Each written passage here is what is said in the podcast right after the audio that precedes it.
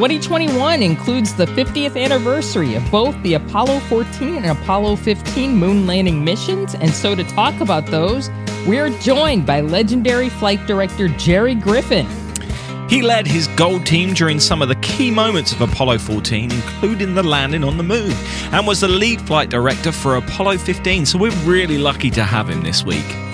Plus, we'll do a roundup of this week's launches. Many thanks to those who signed up to our Patreon this week to get your founders pins or those who purchased a pin from our website. My post office was very happy, as I hope you will be after you've listened to episode 38 of the Space and Things podcast.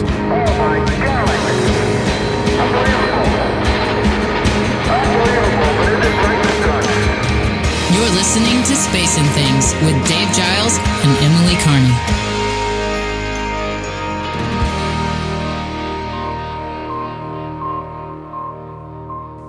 I'm Emily Carney. And I'm Dave Giles. How you doing, Emily? I'm doing great. I'm doing great. It's Tuesday. Things are good, so I'm doing good.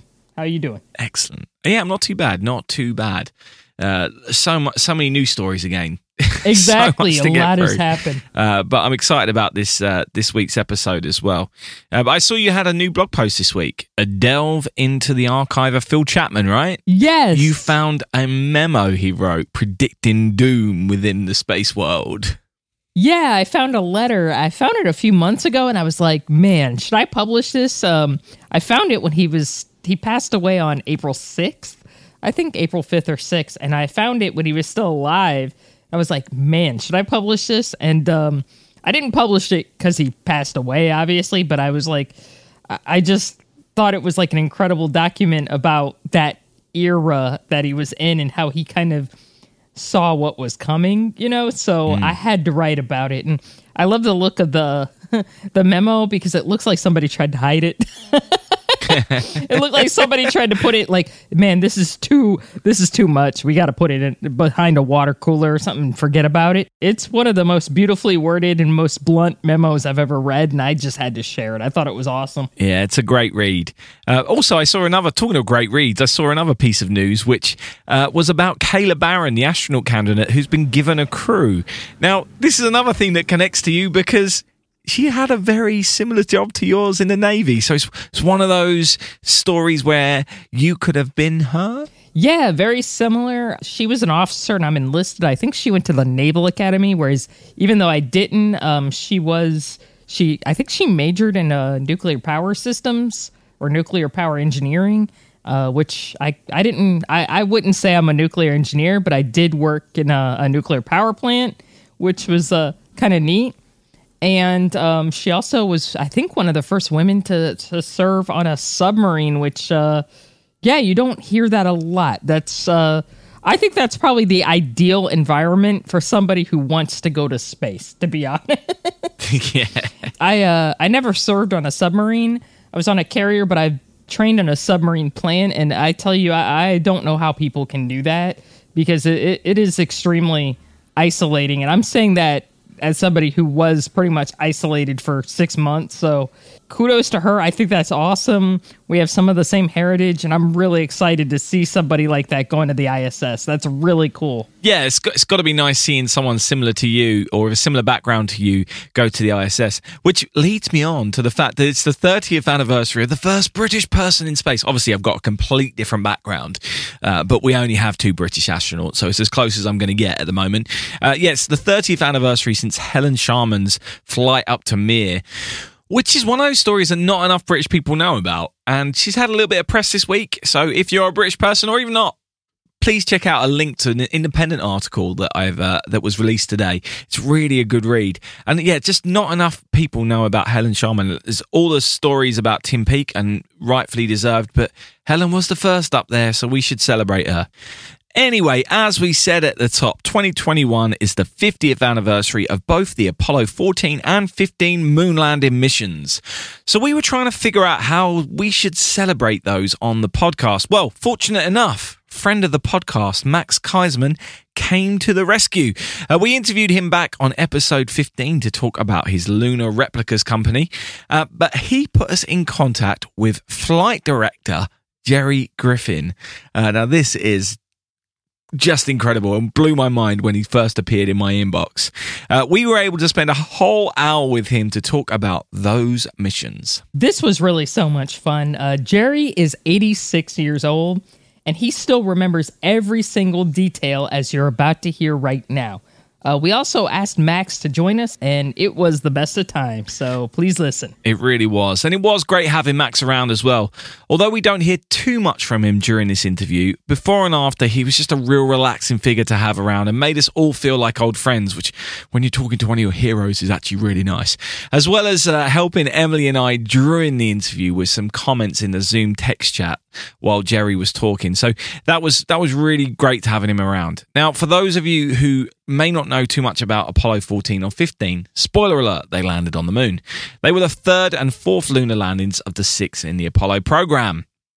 Apollo 14 was commanded by Alan Shepard, who was the first American in space in 1961. We just celebrated the 60th anniversary of that flight. And that was just a short 20 minute suborbital flight. And it took him 10 years before he got this, his next assignment, because he'd been grounded with an inner ear problem. So he went from a 20 minute flight to a week long lunar mission with a 10 year gap. That's really quite something. And his two, ma- two and his two crewmates were both rookies as well. Edgar Mitchell was the lunar module pilot, and Stu Roosa was the command module pilot. So even though Al was the oldest person to go to the moon, this team was arguably the most inexperienced. It's also perhaps most remembered for the fact that Shepard took the head of a six iron, which he attached to one of the tools that they had on board, and turned it into a golf club. And he hit two golf balls on the moon. Uh, Apollo 15 was the first mission to have a lunar rover, commanded by Dave Scott, who had been on Gemini 8 with Neil Armstrong and also on Apollo 9, which was the Earth orbit mission, which was the first crewed flight of a lunar module. Uh, he was also joined by two rookies. Jim Irwin was the lunar module pilot, and Al Warden was the command module pilot, who also became the first person to perform a spacewalk in deep space during this mission. Another fun fact about this mission was that Jim Irwin had some pretty serious heart problems akin to a heart attack, but due to the fact that he was in 100% oxygen and zero gravity, he didn't seem to get too ill from this on board. Anyway, that was a very brief overview, so let's hear more from Jerry Griffin.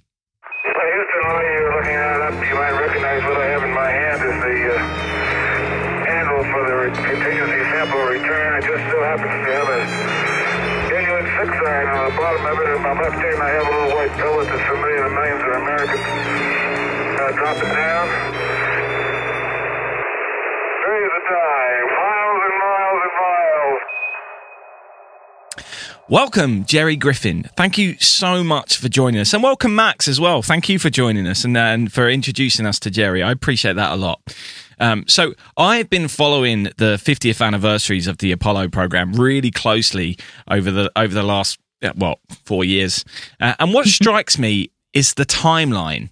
Things seem to happen so quickly after each other, uh, and uh, we're talking about Apollo 14 today, and it was only nine months after Apollo 13.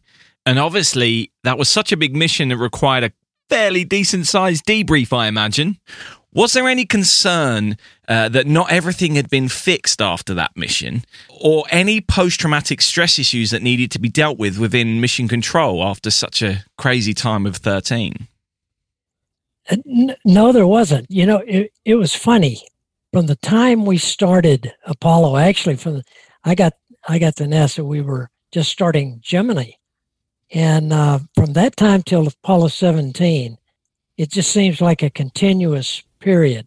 Although we had the almost two years after the fire, the Apollo 1 fire, and then we had the break uh, after 13. I don't recall ever feeling like it was a uh, a break. It was just continuous. One thing is we were very busy between Huh? those two periods. The flights came rapidly. They were close together. Roughly, if you look kind of except for 1968 and or 1969 where we flew a bunch about every 6 months. I used to kid the astronauts you know, they would go fly around the moon, then come back and go off on a world tour. Uh, they would land, and about two days later, we were back at work working on the next flight. And I said, "You had it easy." They said, "Yes, we did." so it was a busy, busy schedule. keep in mind, though, one other thing. We were all very young, Mm. um, full of energy. Uh, we didn't feel like uh, we had to have a lot of time off. It felt like I had been in a fighter squadron uh, in the Air Force before I got to NASA, and it felt a lot that same kind of way. Um, we were doing it with family. It was we were all kind of thrown together, and and our kids knew each other, and and and it was kind of like a family affair. That and boy, did it, it was busy. One final thing. This is a long answer, but one final thing. It was incredible what the spouses did during that period, because we were. It was pretty much an all guy process, and we we just weren't around. We were 24 7 most of the time Mm. um, on space flights. So the spouses picked up and they ran the house, they ran the banking, they the cars, the little league, the soccer, whatever it was. They were they were in charge, and they I, I never heard one of them complain. It was really really interesting. So it was a big team effort uh, with a lot of uh, a lot of ups and downs, but uh, it was fun. It was fun all the way. It, whenever you hear any of you guys interviewed, it does always seem like you just had the best time and there was a lot of com- camaraderie there. But Yep. after 13, was there any feeling that anything needed to change within mission control, or did you consider it all to be hardware problems? And did you feel vindicated that what you had achieved within mission control with your systems and your testing had actually proven itself to be good enough to handle most scenarios? Yeah, I I really think that by the time we flew 13, of course, we'd been out to the moon on 8, 10, 11, and 12. We'd been there four times. And we were beginning to feel not not placid about, but we were more comfortable with the transportation system. We thought we had that figured out and how to operate it. Now, 13 came along and threw a hiccup in the middle of that because uh, when the tank exploded, of course, it was all bets off, and we got into an entirely different kind of operation. But you hit the nail on the head. It was it was a hardware issue. Uh, we didn't change anything, as I recall, in the in the control center. Now we did have to change a few things. Like for instance, they added a separate oxygen tank in the service module on the other side of the service module, away from the first two tanks. And that tank could be completely isolated from these two tanks, so that if one of them went, uh, you wouldn't. You could shut off everything over here, and you'd still have that O2. Um, they put a battery, a LEM battery, a big one, about a, I think it was about 400 amp hours, big one, and they put a spare battery in the service module, so we had more power. So th- the kind of problem that we had on 13, we felt like we uh, we could control another one a lot easier than we did this one. We would still have to do something with with uh, with the lithium hydroxide canisters, uh, square peg in a round hole, and uh, but we figured that was worth the risk, and we knew how to do that now then. I know Apollo 14 uh, had some issues as well. Uh, I know it had a docking issue. Was there ever a moment during that where it was like, oh crap, you know, maybe this might not happen too for you during Apollo 14? And, and tell us why. You, you're nailing uh, the docking issue. Uh, it was right after TLI, translunar injection. You got to get this command module off and hook it to the lunar module and extract the lunar module. Well, they um, tried it five times and uh, could not get the capture latches to uh, latch on to the LEM, lunar module. We were already thinking we may have an Apollo 8 kind of mission on our hand, command and service module only. We could have gone on to the moon and done something, but no landing. The guys in engineering and, and our guys in the control center had worked, said, look, let's just get you up against the capture latches, up against everything, then thrust the vehicle forward, you're literally pushing, and fire the the the final latches. Well, they did, and it worked. It caught onto the to the rim and pulled it in, and it was a good docking. And you know, they looked that thing, they looked that docking uh, probe and drogue over, never could find anything wrong with it. And uh, they brought it back uh, to the Earth so that it could be. Normally, we didn't do that, but they brought it back, and um, they found out that sure enough, they couldn't find anything wrong on the ground. Mm.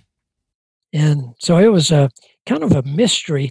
They, the mission report says the most likely occurrence was contamination that got cleared. Something was in there blocking the capture latches. And when he thrust and bam, and it made, you know, it was a big boom, kind of a big latches uh, collapsing. And uh, that it probably cleared whatever was holding the capture latches. They decided after that they put a cover over the capture latches to keep the dirt and dust and piece of metal or whatever from falling in them.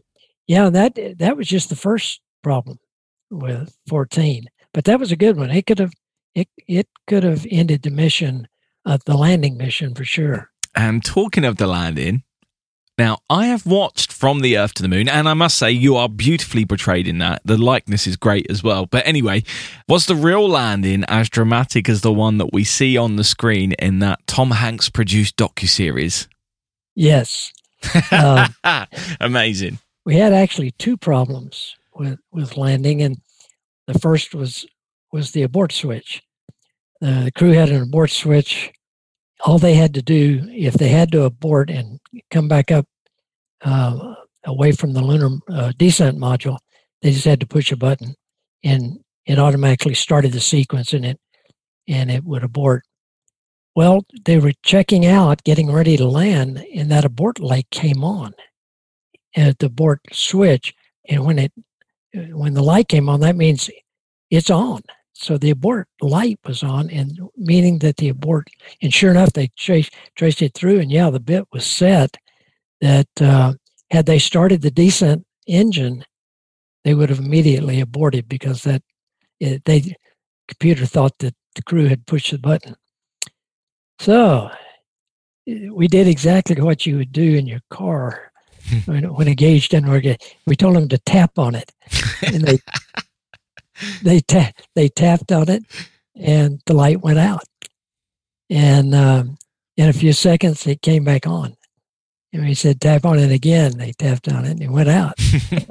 and uh, we did that. I think I think we did it four times or five times, and pretty well concluded right away. There, the a switch. The switch had a solder ball or some piece of metal that was getting across the contacts, like the button was closed, like the switch was closed. So, you know, now we're there. Now what do we do? Well, before we could even ask, ask the question, there was a young guy at at uh, MIT Draper Lab, young fellow that said he could write a code that they could insert and it would bypass that abort switch. They could still abort, but it would take several keystrokes, three keystrokes, four keystrokes on the on the display and keyboard. But they couldn't just do it with a single button. So sure enough, he sent us the code. They sent us the code, and the Capcom read it up very slowly. And Ed Mitchell copied it very slowly, and then when he entered it, he entered it very, very slowly, telling us what he was punching. And so, anyhow, we put it in there, and he said, "Yep, now it's bypassed." So we said, "Okay, let's go land." And um, by the way, during the descent, the light came on again. It was off when they started, and it came on again. Had had we not had the bypass, it would have aborted them uh, right then and brought them back to the command module. And that was automated. There would be nothing they could have done about that at No. that time. It just would have just would Yep. have done it. Well, similarly though, Jerry, uh, so since they had bypassed it, they were no longer able to abort. Is that right? Yeah, they were. They could do it with. I think it took. They had to go P 60 something. I can't remember the number of the program. P61 enter. So they it had was- a back. They had a back door to it. They to had a backup. They could have they could have entered the abort program Hmm. manually, but it took three keystrokes. They c- they would have been able to make them pretty fast if if they had to have them, and uh, it wouldn't have been as fast as that red button. Or, um, well, then so we started down, and like I say, that light did come on, but nothing happened because it was being ignored. Uh, the switch was being ignored. Um, and then the landing radar, which we had to have. We had a mission rule that said if you didn't have landing radar, that you would have to abort. That was the rule. The reason was the lunar surface very much like water, the the ocean. I- it's hard to get uh, reference unless you have something well known and very prominent, like a carrier. You might be able to uh, on water tell how high you are, and um, so the radar didn't work. Uh, it was it finally it went into kind of a what I'd call a high gain mode without at the wrong time too. So what we had him do was, if, if you listen to the voice, it said, and this all happened probably in 25 seconds, 25, 30 seconds. Um, we asked him to uh, pull the circuit breaker on the on the uh, landing radar. Now that that's just like rebooting your iPhone. You know, Mhm. it gives you something funny, and so you say, "Well, heck!" So you reboot the whole thing let it have a fresh start, and it came back up and immediately locked on. Fido, the flight dynamics officer, had to make the call. Uh, tell him to take the radar. He can accept it into the computer, and it corrected the vector and gave him a very precise altitude above the surface. And when you heard the lunar module calling out altitude, he was calling the altitude off the landing radar because it was very precise. But here we go. Now, so we had the abort button. Well, we had the docking, we had the abort button, then we had the landing radar. Finally, we got it on the ground. and uh, and after that, you know, that mission was really well done. They uh, they worked they worked so hard. They didn't have a rover. They had thing they call the MET. It was kind of a rickshaw. A lot of people called it a rickshaw, and um, but it was just a two wheel thing. They pulled it along. They could put tools and samples that they took. They could put it on there, but it was hard work. One of their major objectives was Cone Crater, and you hear that in the transcript a lot. They wanted to get to the rim of Cone Crater. The thing was a lot steeper, I think, than than people imagine, and they didn't quite make the rim, but they got close enough to get the eject what they call the ejecta. They, when the crater was formed, it blew this stuff out, and it it blew it out in a way that uh, they were within 75 feet maybe of the rim. They got the samples that they wanted. They finally had to turn around and come back. We were telling them, you got to get back because they were running out of, of uh, O2 in their backpack. And uh, we had some rules there too. So it was a fun mission. Those guys did a great job. Um, and, and both of them huffing and puffing and and uh, we had a we had a they called the backpack the backpack was the portable life support system plss so we called it the plis and we had a little code with them that uh, if we asked for a plis check which they stopped and read us what they were reading on amount of water and amount of oxygen we were telling them to slow down. And i, I recall at one time i think i think shepard's um, heart rate was up around 160 and ed was around 155 and we we more than once in that little segment of time we said give us a pulse check. And they stopped and heart rates came back down and we got the same readings pretty much that we got the first time. But but uh, it was a way that we we didn't want to alarm them. We just wanted to tell them to slow down a little bit. Hmm. and uh, and they, they worked hard. That was a hard mission on them. And then the funny thing about it, the 15 came up next. Had the rover, which made Yeah. things a lot easier. They should have given the rover to the old man. He was yeah, 47. no, he liked a fast car as well, though. Maybe it was too slow Yeah. for him. he was 47 years old. 47. Yeah. So the, the the golf chip, were you guys aware of that before? Uh, No, I think we all thought it was pretty cool, but but uh, y- you know we didn't know. None of us knew anything about it, and uh, but you know we didn't know about Dave Scott on 15 where he dropped the hammer and the feather at the same time to see if they'd hit the ground at the same time, and they did, and. Uh, uh, they always had something up their sleeve that they didn't tell us about. Funny. Does it frustrate you that um, Apollo 14 is a mission remembered mainly only for uh, a golf swing? It does, Emily, because I think 14 got kind of lost in the shuffle between 13 and 15 with all the bells and whistles.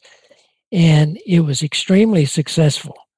And, um, and, and we also learned a lot about the, uh, uh, the lunar module and what we could do is another thing that we learned about, you know, bypassing the abort switch. Every time we had one of those, it was a learning experience and and so it was it was a great mission and it, it did it kind of got lost. Here's the way i like to position 14 14 was the start of a pivot point at least a pivot point for mission control and i think for the entire program. And i'll tell you what i mean.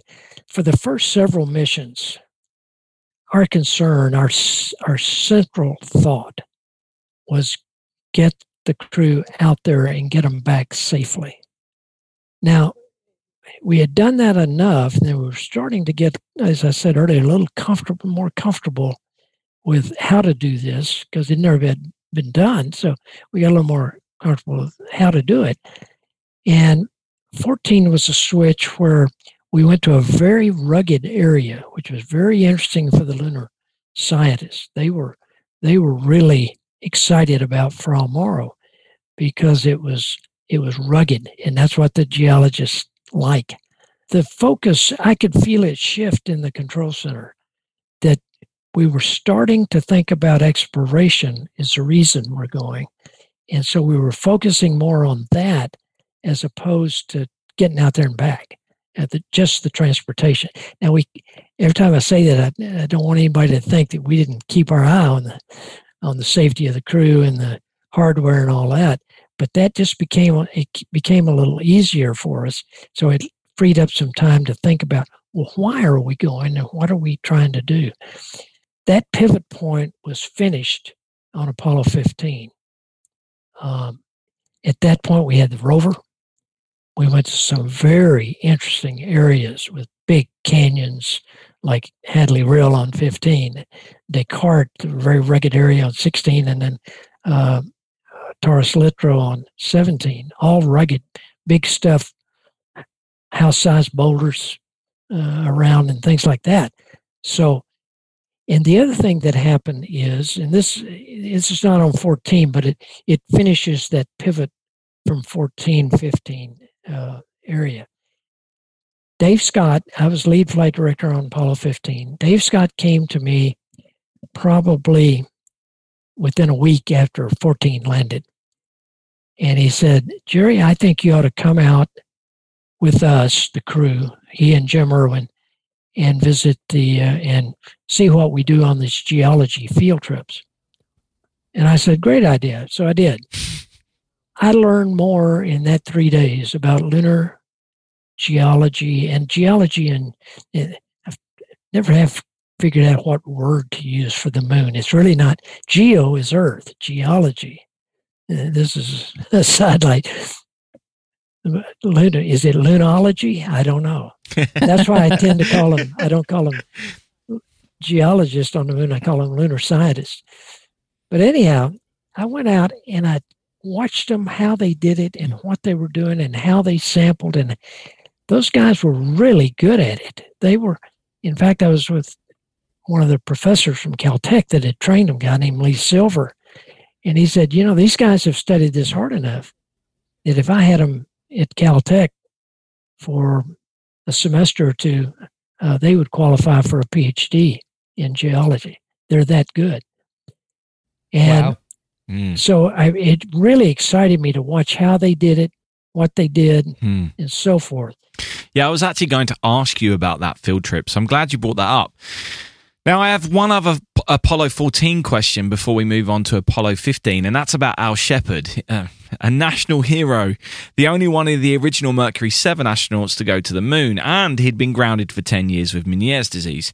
Was there a different vibe in mission control for this mission as a result of that?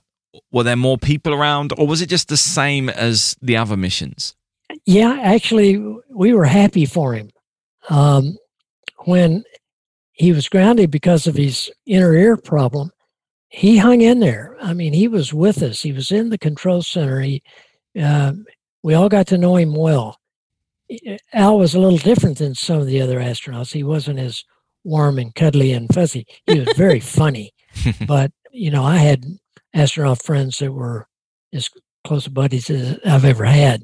Al didn't fall in that category, but we all liked him. And he would, by the way, he never lived in the down by the Space Center. He always lived up in Houston, uh, in a very nice part of town. So he was kind of separated from us anyway. But but he, um, we were happy for him because he had hung in there. He had he had supported the missions. Uh, he was running the astronaut office for a while, and and um, he was he was good. And so we were we were just glad to see him get a crack at it. Same thing with Deke Slayton later in ASTP, uh, Apollo Soyuz. Uh, same thing. We were glad he got a crack uh, at, at getting in space. He, that's his only space ride. So, moving on to Apollo 15, and we're really now into the more science based missions of the program. Uh, they were also able to stay on the moon for a lot longer due to some changes to the Saturn V, which meant they could take more weight, and they had the rover so they could travel further. Now, you mentioned that you were asked to go on the training field trips, but was there a lot more training for all of the mission control people with regards to the science and the lunology, as we now call it? uh, or were there specialists brought in to help you out? Good question. Yeah, um, we had some great guys in the control center. We had a whole what we called a science room. It was a back room, um, and we got to know several of those people. In fact, one of the people in that room uh, quite often was the guy I was telling you about. I was wandering along uh, the countryside in New Mexico, uh, watching him, and his name was Lee Silver. But we had, uh, and he was from Caltech. But we had Gene early on. We had Gene Shoemaker from the Univer- uh, USGS, the Geological Survey. Gordy Swann from the survey. Bill Muehlberger from University of Texas.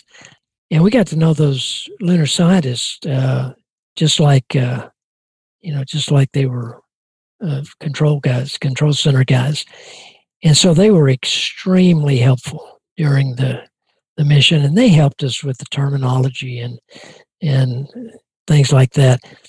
I was uh, chatting not too long ago with Dave Scotta, uh, commander on 15, and I recall that Lee Silver, I was walking right along with him, and he was following the crew, making, not talking to him. He wanted to make sure they did the right thing, headed in the right direction, looking for the, the things they should have been looking for. And he taught me so much geology. I cannot drive down a highway today where there's a cut in a mountain without looking at the strata to see if it's slumped because he said he, he pointed out he said you see that feature over there with all that stuff going down? I said yeah. He said, he said that's a slump. That's a big slump. And so to this day anytime i see a mountain that's been cut or something so i can see the strata uh, i think of lee silver in the slump so he would have been a professor that any of us would have loved to have had somewhere along the way because he had this just way of teaching that, that was really good. And so I think those guys in real time, when we got to the mission, they trusted the crew, but they would make suggestions and that would have to come to us because if they wanted to add something, add a, another sample, add another stop, even, uh, we would have to approve that and we'd have to understand what they meant, Mm. you know, because we want them to go find something in a rugged area and try to find a breccia uh, as opposed to a basalt. And uh, see, I just fooled you there. Yeah, brilliant. And- yeah, uh, but but uh, it, it, understanding their language really helped the exploration piece of it. And uh, we didn't ha- we didn't take any classes or anything, but we did listen to them carefully. Good. This is really a rock and roll ride, isn't it? Never been on a ride like this before. Whoa, boy. I'm glad they got this great suspicion system on this thing. I do have a question. It's not really uh, mission specific. As, as you know, uh, we've got the Artemis program nowadays that um, is slated to return to the moon. Um, and obviously, there's a lot of other things going on in human spaceflight.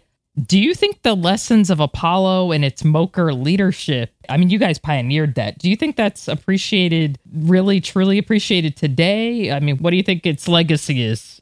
I do think it's appreciated. The um, I talk quite often with the head of the uh, flight director office now. Is she happened to go to the same university I did, which makes us makes it nice. She's about forty years younger, but um, she is the head of the flight director office, uh, Holly Ridings, and she talks about it constantly. That that you know what what we were able to do kind of set a, it never had been done before so it, that that helped uh, but we had great leadership that guys like chris kraft and bob gilruth and george low is a prominent name you hear rocco petrone. Um, great leadership that that envisioned how you might pull this off. And pretty much what they're doing now is the same. The flight directors I feel a little sorry for the flight controllers uh, post Apollo because they didn't get to go anywhere except low Earth orbit. And while that's not easy to get to, it to stay there and kind of, uh, I'll say bore holes. uh, They're more than that, but uh, it's it's not the same. It's not as fun as maneuvering to head for the moon and mid-course corrections and landing and and I, I keep telling Holly and her her people uh, when I get a chance to talk to them, you're going to find it's a lot different. Uh, it's dynamic. I mean, there's something happening all the time. Even when the crew's sound asleep, you know, you're working your rear end off. Uh, you know, are we going to miss that? We we aim for the moon about 60 miles away from it. That's a pretty close miss. Mhm. Um, Yeah. you got to make sure you got it right. And um, so people are checking and double checking and and uh, I remember I think it was Lovell on Apollo eight said the first time they were out there and he said I hope you guys got us uh, aimed right because he said that moon is getting awful big out the window and uh, 60 miles not very far you know so uh, but but I think all in all the the young people down there today are just as good as we were. They just need the mission and need need to get on with it. Um, the, I think the country in general and and specifically in things that are hard to do are a little more risk adverse, uh, and and we're not we're not going to see. I don't think we'll see the bold steps that we like Apollo eight. Golly, what a bold step that was Mhm. to take off for the moon. First time on Saturn five. uh, people on top of it. Um, and the mission before had, had two major problems uh, in the Saturn V that Marshall guys said they could fix it, and they did, and they were trusted, and they we went. But those kind of decisions probably aren't going to be made. The other thing that's going to be a lot different, I think, Emily, is a lot more automation in the spacecraft, much cleaner spacecraft. Um, I was just in the uh, the one that Lockheed is talking about, uh, the lander, and there's hardly anything in it. It's mostly a computer screen, and and you know you don't have rows and rows of switches and circuit breakers and steam gauges and things like that. That's what we call the round gauges with the needle. Yeah. Um, Yeah, I, I was in the military, so I've, I've Okay, seen the old it. school Yeah. gauges before. Yeah, old the Yeah. old school. They're not that old, but Yeah, I've seen them. but you, the the inside of that spacecraft that is the is the uh, Lockheed uh, proposal. Uh, it looks it looks kind of like the Dragon Wow. uh, that we saw on SpaceX. It, not much there. Uh, touch screen, a lot of touch screen stuff. Mm. Jerry, you talk about the young folks working in the program now. Uh, this, I hope this isn't a sensitive topic, but how old were you when you when you started working in mission control, and what was the average age uh, controller? When I when I got there, I was 29, and and I was about four years older than everybody else because I'd spent four years flying in the Air Force. So, and Kranz was about the same age. Lunney was two years younger than I was. Windler was about that age. So, and Kranz and Wimmer had also been in the Air Force. But so we were all about in our mid 30s, early to mid 30s. We had guys in the control center that were 23, 24. John Aaron came out of college at Southeastern Oklahoma State Teachers College or something with a degree in physics and came straight to us. And, uh, I mean, he was young, but we had a lot of young guys. And, you know, I think it was a big advantage because we, we had the ability to, uh, eh, no, no prior uh, knowledge of how to do something. And guys like Chris Crafton say, "You guys figure it out." You know, he didn't hand it to us. He said, "Figure it out." So uh, that was a great learning environment, and that's where I think the young kids today, the younger kids, are going to miss because it's much more structured, as you guys know. The there's a lot more structure to everything, and and when and I'll give you an example. I was I was a GNC. I was 29 when I got there, and I was a guidance, navigation, and control systems guy. And I did that for all of Gemini, and I was getting ready to do it for Apollo when, and I was in the control center the night the fire happened, and um, we were down for almost two years. In that period, I was working on the spacecraft, doing a lot of stuff at Downey in California But during that period, Kraft decided that he needed three flight directors. And in those days, if he wanted you to be a flight director, he just reached out and plucked you out and said, You're a flight director and put you on that square. Um, I was I was honored and and uh, to, so there were six of us that went into Apollo. With Glynn Lunney's death, now there are three of us left. But the kids in the in that control center looked up to us as the old guys, you know, and shoot, they're 30, 32. And um, I, I can tell you that it, and some of you, you've probably heard me say this, even the even the bad times, and I know this sounds crazy, it was fun. It was a challenge. It was a hoot.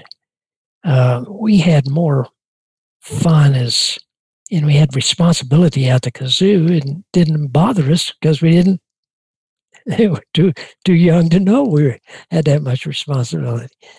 It uh, is an interesting makeup of people, and it probably it, it can't be done that way again because the society has changed, and we're we're more careful and not all bad, not all bad. There'll be differences, but the people are still as good as they're just as good as they ever were we have a couple of quick fire questions, if that's all right. We we have uh, this this Patreon Sure. page where people support us, and, and we've asked them if they've got any questions. Mm-hmm. I've got one, and, and I think uh, Emily's got one as well. So I'll start with this one. This is from Amar, uh, and he says that he's uh, he's amazed whenever he, he reads or hears the transcripts of the missions how calm and collected everyone is, um, and. Did you have a specific way to keep yourself grounded during missions? I love that he's used that word. Um, or did it come naturally to you? It it came naturally, but not naturally from inside each individual. I think each individual uh, liked the challenge and they liked the action and all that. But the success of and the reason it sounded sometimes as calm as it did when it really was pretty active was the training that we had. It was the simulations. And I'm still amazed at the quality, that the fidelity of the simulations that we had in the 60s and 70s. It was incredible. Hmm. We would have a crew off in a simulator, command module or, or lunar module, connected electronically to the control center. To us, it looked just like a real mission. We had all the data. The simulation guys could throw errors in. They were in between us, and they could throw errors in that that uh, would simulate the loss of a oxygen tank or something, or a battery, or three batteries, or whatever. And they would they ran us to the to our knees. We we got, in fact, the flights were a lot easier than the simulations, except for, except for Apollo 13. the flights were easier than the simulations. Simulations were like running on a beach with combat boots in deep sand, and then the the flights were like putting on tennis shoes and going on the concrete and running uh, fast. The uh, but the training, the repetitive over and over training, you just learned. You learned after a while to kind of swallow any tendency to panic. It just didn't happen. It. uh, What have we got? What have we got to deal with? And then what are the options? Let's pick one. Yeah. And and so it was kind of an orderly. Uh, and actually, that's what we did on Apollo 13 kind of took it step by step and then finally figured out what it was going to take to get them home. So it, it's a good question because when Ron Howard listened to the Apollo 13 tapes, he, he said it sounded like a normal mission. Well, I Mm. thought that was a that was a compliment. Um, I'm glad it sounded that way. It didn't feel that way. Uh, we have one more question from uh, Toby Jeffries. Uh, how did you find working with a Capcom uh, like Fred Haise uh, as somebody who had who had been up there, uh, especially on Apollo 13? Um, could that create tensions between the flight directors and Capcoms, or the Capcoms had you know sort of an edge of experience? No, in fact, exactly the opposite. Um, the Capcoms, all of them were, were really, really good. Um, they were ops guys. They were f- pilots, and they'd flown, and they knew how to make things work. Operations, to me, by the way, a definition of operation is make something work that somebody else designed and somebody else built. But you got to figure out how to make it work. That's where the operations come into. And those guys were all oriented that way. They were all good friends, for one thing. And it was great.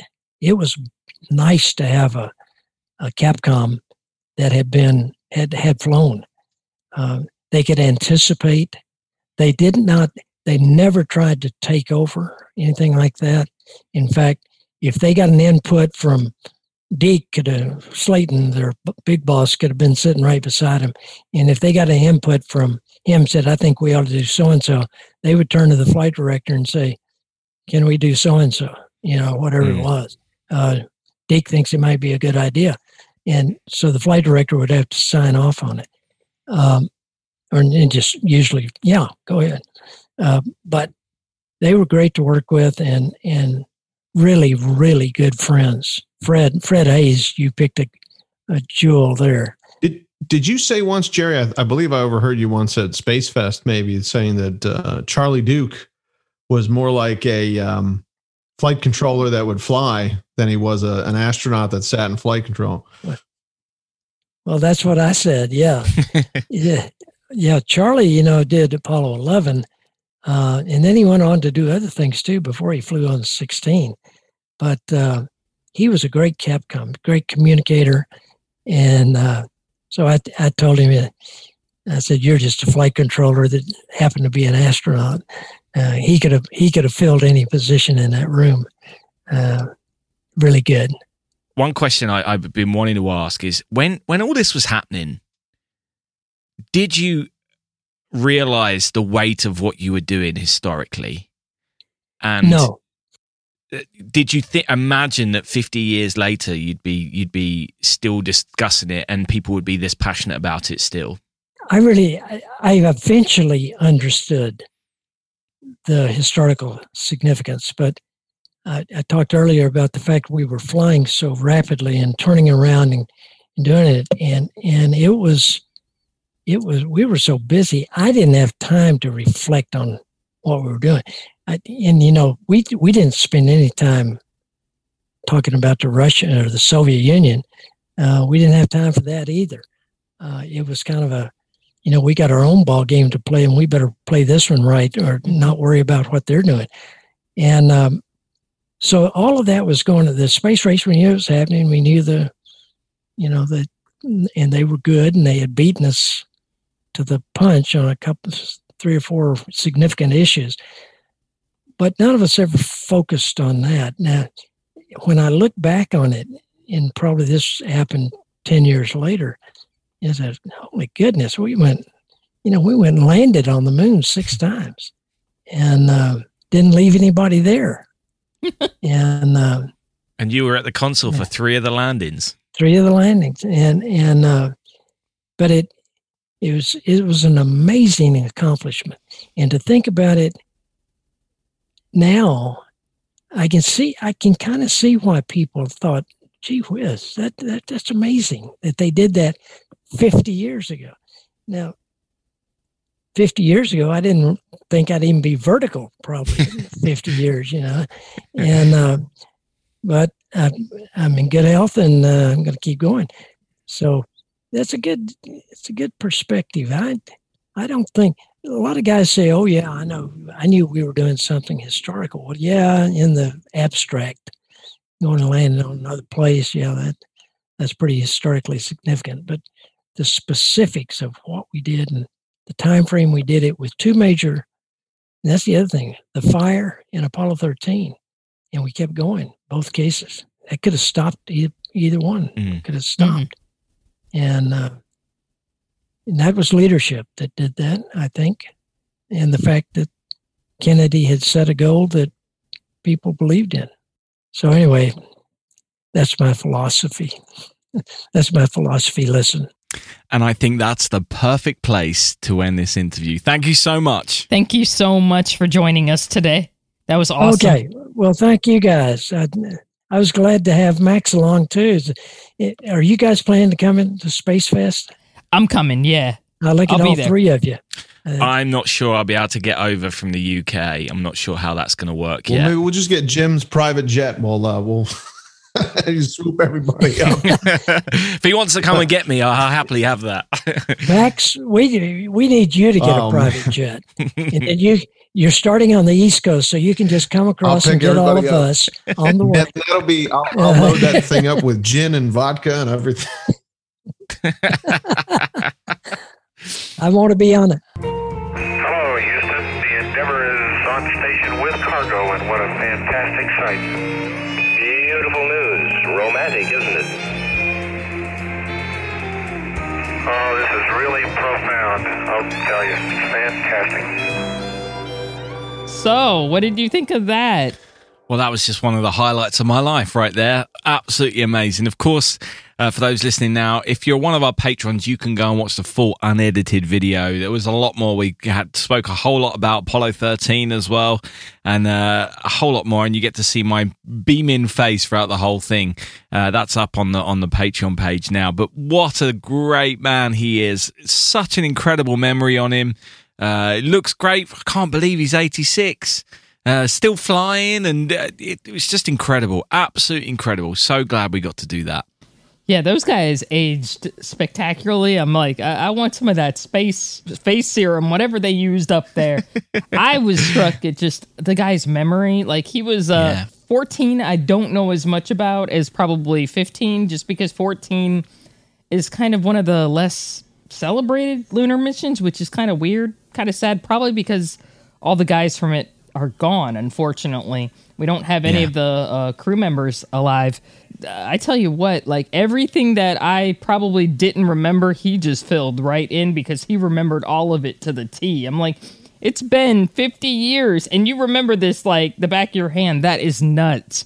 So it really shows you the kind of people that they had working during Apollo and, and in charge. They they really uh, knew their stuff and they didn't forget any of it. So No, incredible. Yep. And I'll tell you what, he was just the nicest person to deal with. From the moment Max hooked us up with the emails, and I tell you what, getting emails from Jerry Griffin in your inbox is really quite delightful. But the moment that happened, he's just been so wonderful. We had a few delays with various things, and he was always so good and just amazing. They say don't meet your heroes, but if you ever meet Jerry Griffin, he's not going to let you down.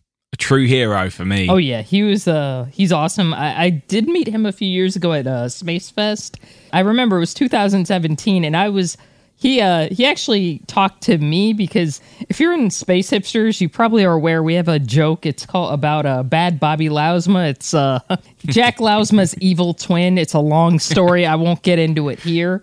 Jerry noticed all this going on because people were like, yeah, Bad Bobby, you know. So Jerry's like, what is this thing about Bad Bobby? And he approached me, and I was like terrified because I'm like, it's Jerry Griffin, like talking to me. So immediately I turned into like a 10 year old, and I was like, yes, sir, blah, blah, blah, blah, blah. Like really quiet. And I think there's pictures of this encounter somewhere. I think John Duncan took pictures, but I just thought it was funny because like now I look back and I'm like, why was I so scared of him? Like he is literally he's one of the nicest, most approachable guys. Like I have no idea. I think I just saw the name and I just my brain exploded or something like that.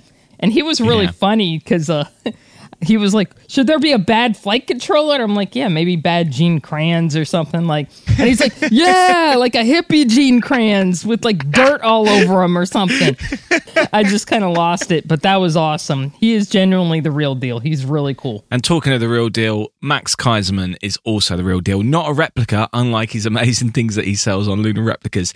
And that, now, I promise you, that was all me. He's not asked me to do any of that, but I love that guy and I love what he, he does on his store. Uh, so thank you very much, Max, for setting up that interview. And I hope we get to do a load more stuff with you in future. Yeah, thank you very much. That was awesome. Thank you. Apollo 14, Houston. Hello, Houston. Call 14. Roger, how you loud and clear? Pretty loud and clear, Houston. Okay, Gordo, we had a good burn. Good burn. We're on the way home. Okay, so the news section. And first up, last week I mentioned the Kinet X mission, which was launching from Wallops Island, and I said that I didn't know what a sounding rocket is.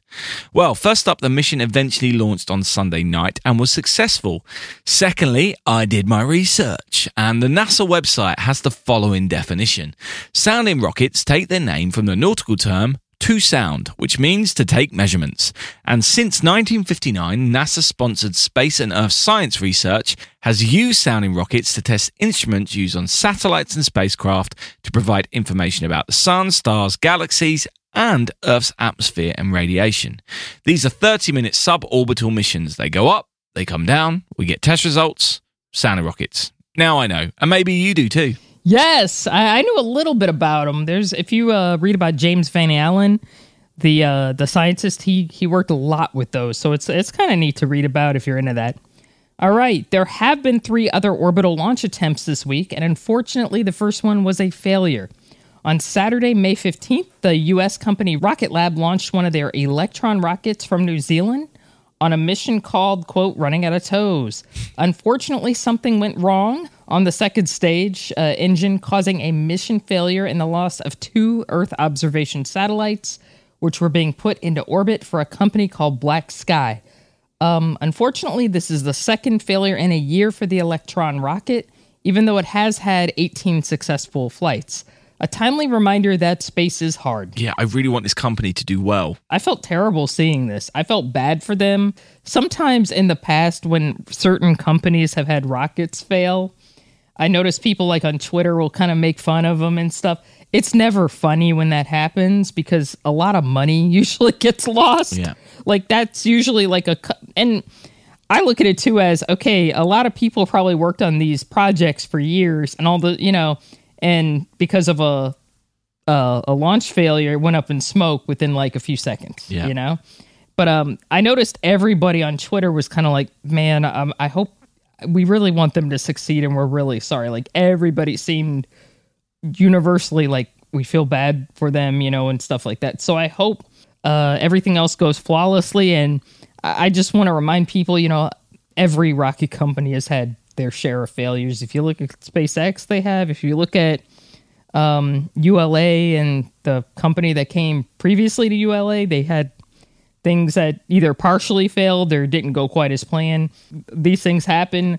Uh, space is never going to be. It looks easy, you know, when it's going right, but it's not. Yeah, I saw some of the tweets from some of the staff who work for the company, and it was just heartbreaking. You- You can't imagine what it must be like for them going through this, but hopefully they'll get back on their feet soon, and uh, we wish them all the best because we we like this company. Yeah. So we also had a Falcon 9 launch on the 15th of May from Florida, which put another 52 Starlink satellites into orbit. And they also put two other smaller satellites for private companies into orbit as well. And while we're recording this on Tuesday, the 18th of May, we've had a launch today. And uh, this time by the United Launch Alliance at Cape Canaveral of a Centaur rocket. And this was the 258th flight of this rocket, which is crazy numbers. Uh, it deployed a missile detection satellite designed to provide early warning to the United States and their allies if any missiles are launched. We also had another rover land on Mars this week. Uh, China's Zhurong, I think that's it, rover, which is part of the Tianwen 1 mission, touched down on May 14th. This is the first time that China has landed on Mars and their first attempt to, so nice work. Um, unfortunately, we've not seen any images yet from the rover, and while this was all happening, uh, it's really a timely reminder of how lucky we are that NASA broadcasts all of their events live, whether they're successful or not. Um, it's really hard to feel connected to a mission when all you get is delayed reports from various news stations with no view of the people working the mission on Earth.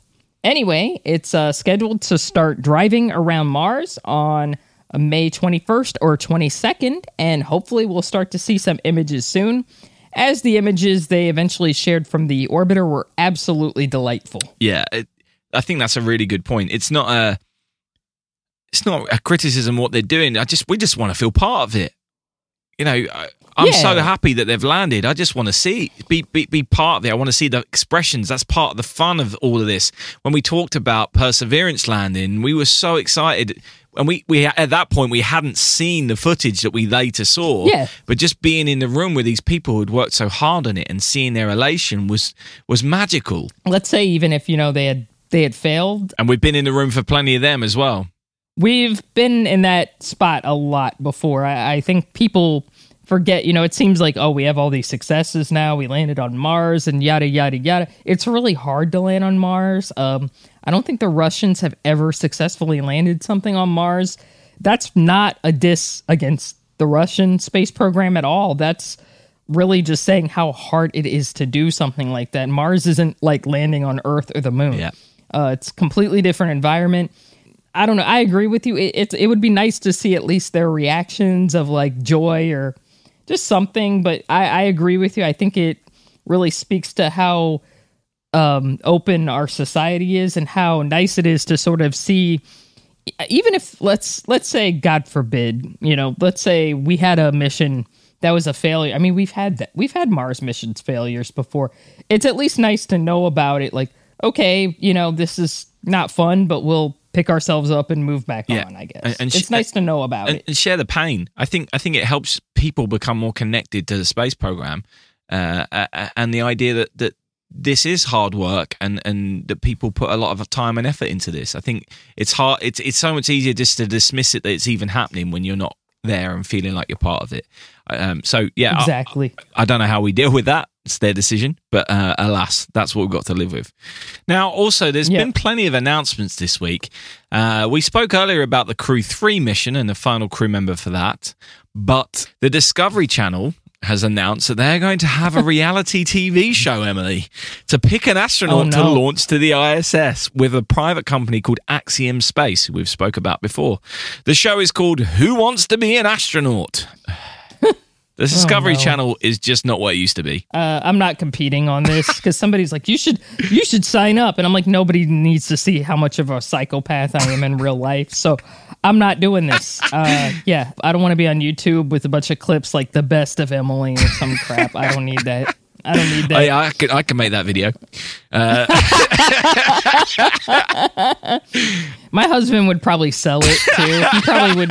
He probably would. He'd be like, whatever, I'm in on it because I don't care. She's nuts. So, hey, more power to him, man. Excellent. So Oh, I'll. I'll send him a message. Get those clips. um, else, elsewhere, Russian act. Uh, this is a fun story as well. We talked about this recently. Elsewhere, Russian actress Yulia Peresild has been selected to join film director Klim Shipenko to head to the ISS on the next Soyuz mission to shoot scenes for a movie which is currently being called Challenge. As I said, we mentioned this before, but they've now announced the actress involved. Also, Japanese billionaire Yusaku Maezawa, who we've met before on this podcast because he has booked a SpaceX Starship flight to take him and some passengers to the moon and back in a couple of years. I have applied, but not heard back, so guessing I haven't got it. Anyway, he has now booked a ticket to the ISS on a Soyuz rocket in December. This is a mission organized by a Virginia based company called Space Adventures. Space tourism has well and truly arrived. Man, I wish I had enough disposable income that I could just do that. Like, like booking a plane trip or Yeah. something like that. Like, yeah, I'm just gonna contact Roscosmos and get a ride on the next Soyuz. Like, what? Yeah. That is nuts. Okay, I'll go to the next news story. I just wish I had that amount of disposable income. Me too. All right, that would be awesome. And finally, talking of Starship, SpaceX have announced that by the end of 2021, they will have launched their first uncrewed orbital mission of the new rocket. It will launch from their Boca Chica location and splash down near Hawaii. So we've got that to look forward to as well. They're normally pretty good at broadcasting these things, so this will be one of those internet moments you'll probably not want to miss. Yep, hopefully we'll get the date for that soon, and as soon as we know more, we'll let you know. Ron, you're not going to believe this. It looks uh, just like the map. So that's all for this week. It's a it's a longer show, but with all this news and with such a great guest, it would have been rude not to be. Uh, don't forget, you can find out more about any of the news stories in our show notes. Just check your podcast provider or check our website, spaceandthingspodcast.com, where you can also find links to join our Patreon page or buy some merchandise. And of course, our marketing budget is still very much zero. So please help us out by telling your friends about the podcast and spreading the word for us. Uh, we say it every week, but we really do appreciate all of your support, however you choose to give it. And all that's now left is to remind you that in space, no one can hear you mean. Space and Things has been brought to you by And Things Productions.